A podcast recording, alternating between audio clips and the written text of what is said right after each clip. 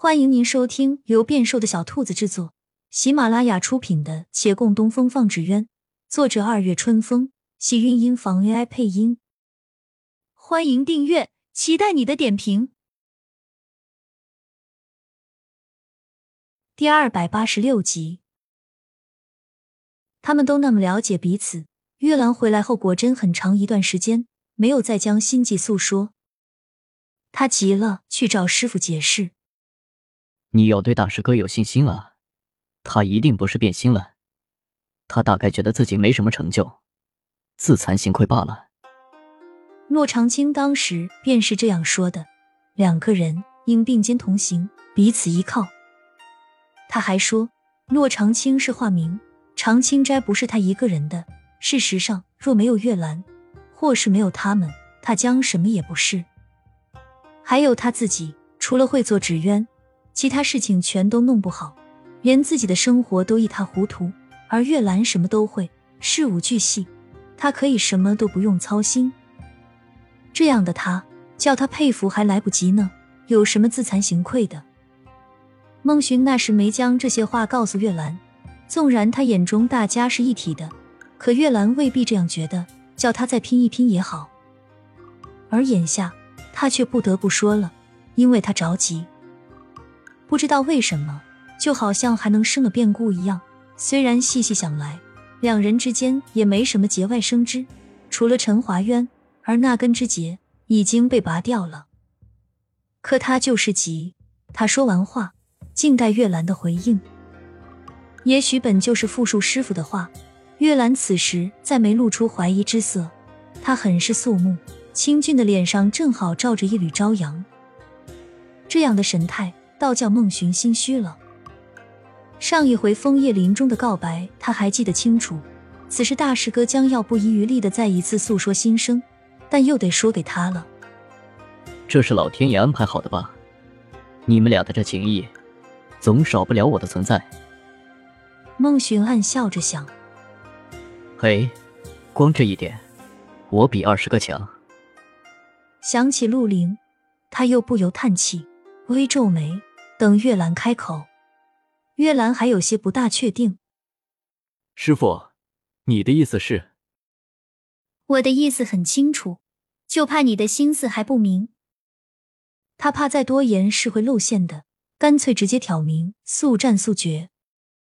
兰儿，世上每天都在变化，你此时思虑再周全，说不定明天一早就又生了变故。此事你我都不要想许多了。他又往前一步，拉起他的衣袖。若是我说希望你与我尽快成婚，你愿意吗？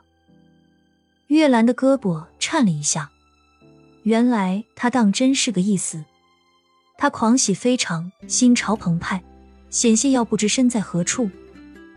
可微微冷静后，又懊恼，还是叫他先说出来了。他觉得太愧疚了，可是思绪一片混乱。舌头打结，这是要他说，大抵也说不出来。不但说不出来，他混沌的脑子里不知怎么了，竟主使着他点了一下头。点完了，才忽而清醒。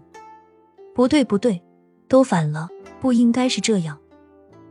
又听眼前人哈哈一笑：“喂，我才注意，你今儿穿的是红色呀，多应景，就像红嫁衣一般。”他微怔。而后也笑，是很应景。不过师傅，您也不至于这么豪爽的笑吧？他双手负后，慢慢回想，当初的红盖头到如今的红嫁衣，似乎总是反的。从一开始叫第一声师傅，就注定了吧？他会烧火做饭，会剪裁缝补，而他会带领他们在萎靡的纸鸢行业里闯出新的路来。但也有莫凡的时候，他携他脱离过险境，替他挡过围攻，护过他周全。他那么急于追上他的脚步，可此时忽觉，是的，两人是一体的，谁该做什么，谁不该做什么，原本也不应该区分的那么清楚。他们有着共同的目标，不必墨守成规做各自的事，还非要在内心里一决高下。他在此刻释然，也不再那般犹疑了。他想拉着眼前人，郑重的告诉他：“好啊，成婚吧。还没抬起手，又觉得不大对劲了。这人也笑得太大声了吧？有那么好笑吗？眼前人不但笑弯了腰，还捂着肚子，上气不接下气。哈哈，大师哥，到时候你们成婚，要不要你来穿嫁衣啊？我一想那情景就忍不住。而后笑忽然止住了。孟寻脸色大变，瑟瑟对着月兰，看那张脸已从红润变得铁青。月兰眯着眼上前一步，一把捏起他的脸颊，左右看看，又轻轻收回来。陈二大爷真研制出了这样奇怪的药。孟寻见他没有要动手的打算，庆幸自己躲过一劫，讨好道：“是啊，我没别的意思啊，这不也是为了你们好吗？”月兰轻声叹了叹：“这人可恶，但不能揍。那身子是他师傅的，打上了最后疼的是他，也不算不无收获吧。至少想明白了一些事情。